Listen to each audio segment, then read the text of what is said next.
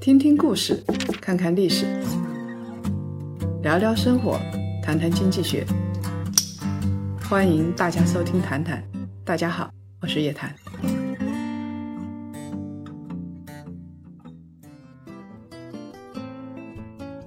我们刚才说了他的很多文化观念方面的问题啊，再说说这家企业啊，用了一个词来形容它，叫做“莲花与刀”。什么意思呢？我们都知道是菊花与刀，这个是美国人写的，日本很有名的一个书。菊花是他们皇室的徽章，对吧？然后呢，另外一个又武士刀，呃，两样东西结合在一起，形成了日本独特的反差极大的文化。那个张一鸣同样也是如此。我们不要以为他是一个书生，他有利剑出刃的时候，他有一把刀的，这把刀而且很快。但另外一方面呢，他手里又握着莲花。为什么这么说啊？他在初期创业的时候，一个创业者没有那把刀，他是创业是不可能成功的。在二零一六年三月的时候啊，字节跳动第一次正式举办了年会，张一鸣给出的理由是：我觉得我们公司已经有点像那么回事儿了。所以他举办了第一次年会。那么他说，我们不光要内部要嗨起来，我们也要让外部嗨起来，看到我们有多成功。当时呢，他给了几个具体的指标啊，就是今日头条的 APP 的 DAU 要超过六千万，未来更长时间的 DAU 要能达到一点五亿，二零二零年的商业收入能够达到一百亿美金。未来五年呢，是取代 Twitter 和雅虎，成为全球第一大内容创作平台。二零一九年全球化成功，市值跻身千亿美金。哎，这些目标都达到了。对，可以说是超额完成吧，大幅度完成了这些目标，甚至连当初他对投资人所说的那些看起来不可能的目标，比如说要达到或者超越百度的那种程度，甚至已经快要触摸到的那种感觉，实际上已经超越了。对。已经摸到顶了啊！虽然张一鸣现在已经离开 CEO 的位置了，但是他当时说的目标还真不是瞎说的，基本上是达到了。你如果说他是书生的话，他这些目标不可能达到。他当时跟同业竞争，你还记得一会儿跟这个公司怼了，一会儿跟那个大厂怼了，所以他一直以来啊，此书生啊，相信还是带着血的这么一个书生。这时候的张一鸣本身就像一把利器啊，一把刀。但是呢，最近几年很奇怪，张一鸣变了，他非常强调平常心。我在网上看，大概二零一八年前后，我第一次听到他说平常心啊。最近几年是说的越来越多了。他说的平常心多的次数，让我想到段永平和黄峥。就段永平是一直在说平常心的。我简直觉得现在的张一鸣有点像是段永平的精神拷贝。这句话，段永平在雪球上他说过，他说什么叫平常心？就是自己是一个普通人，不给自己贴标签。然后呢，吃饭的时候好好的吃饭，睡觉时候呢好好睡觉，啊，这就行了。那么他自己是怎么解释平常心？当然，他也是一个书生，所以他就用了很多的理论来解释这个平常心，好像这一方面比段永平要说的多一点。平常心的话，其实我们追根溯源，它是一个佛缘的一个词，汉语中有很多这样的词语，比如说我们所知道的精进啊，想入非非。平常心，那么如果我们去找百科里面它一个一个定义的话，就是在一切环境和一切行为中保持无差别、不偏执这样一个状态。那么在现代心理学呢，也给它下过一些定义和解释。大意呢，就是说你要去尽力而为，要顺其自然、从容淡定。呃，如果大家在头条上去做一个搜索的话，还能发现其他的一些文章啊、概念啊、解释的。常见的其实有 let it be, let it go，就所谓的顺其自然，还有 common sense。common sense 就是大家说的要尊重常识。其实，在芒格以及巴菲特的一些呃演讲啊，或者股东大会上，大家都会听到，他们经常会提这个 common sense 的概念。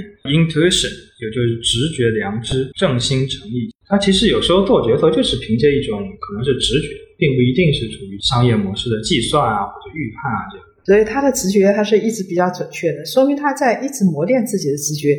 有一句话叫做“不离日用常行内，直到先天未化时”，就是表示我们要保持一个同志之心，不要去欺骗自己。做商业决策的时候，同样也是如此。他说，能取得良好成就的人，他们往往保持非常平常的心态，接受当下的自己，把自己做好，往往就能够把事情做好。平常人做非常事。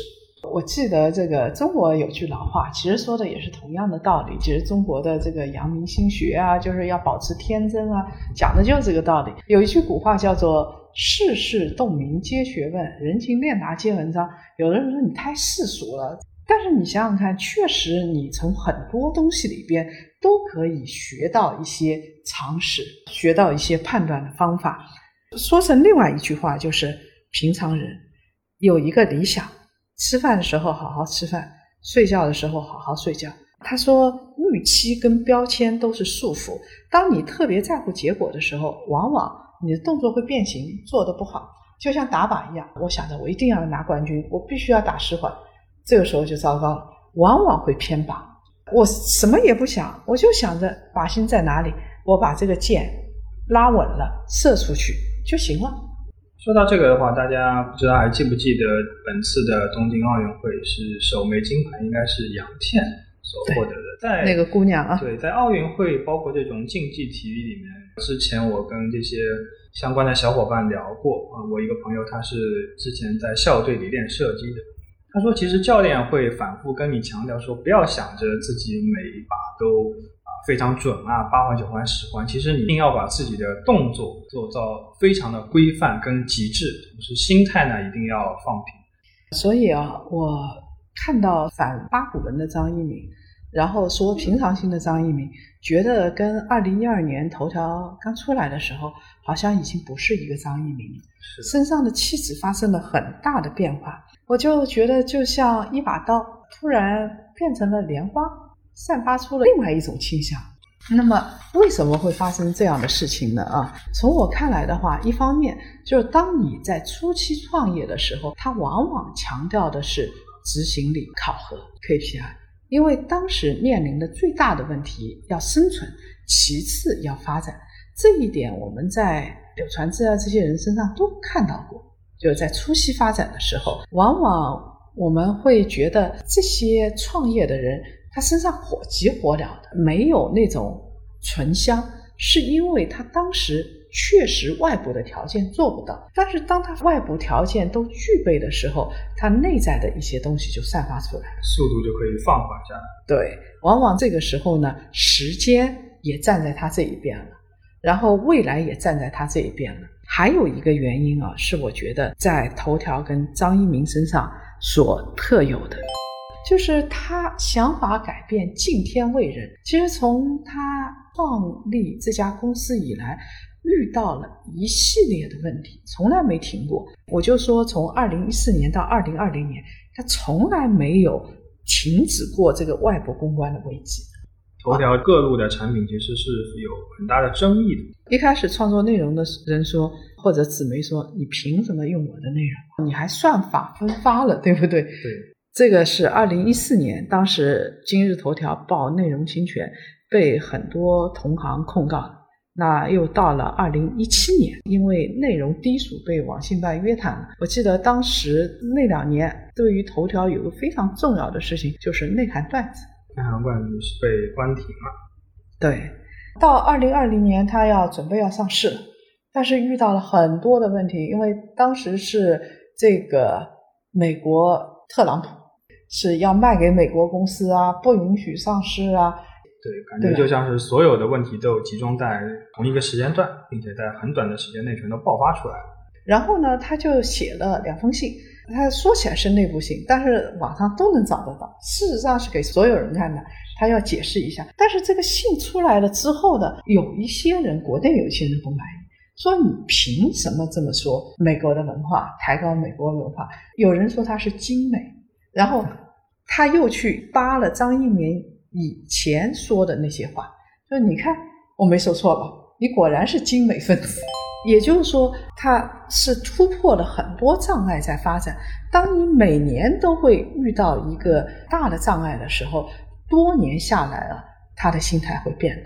其实我们从头条，包括张一鸣，包括字节整个发展历程啊，包括他所经历的各类监管，我们可以发现，它无论是对于算法的应用跟掌控，以及对算法价值观啊、观念这些事情，它是在逐渐改变的。过去有可能它是一个类似于纯技术流派的，觉得只要有算法，那就可以解决几乎所有的，甚至是百分之九十九以上的问题。但是后来呢？遇到了各种各样的监管啊，或者说是要求这类东西，那修正了这样的一个观念。你看啊，那时候的张一鸣啊，二零一六年底他在接受财经杂志采访的时候，说自己个人没有能力介入到价值观的纷争中去。他说，企业和媒体的区别在于，媒体是要有价值观的，他要教育人输出主张，这个我们不提倡。因为我们不是媒体，我们更关注信息的吞吐量和信息的多元。同时，我们确实不应该介入到价值观纷争中去。我也没有这个能力。这句话如果放到现在的话，估计他这个头条都出不来了。这个就让我想到，这个大家知道美国的 Facebook，Facebook 的话，它的体量其实比可能比目前的头条要更庞大一些，尤其是它在巅峰的时期。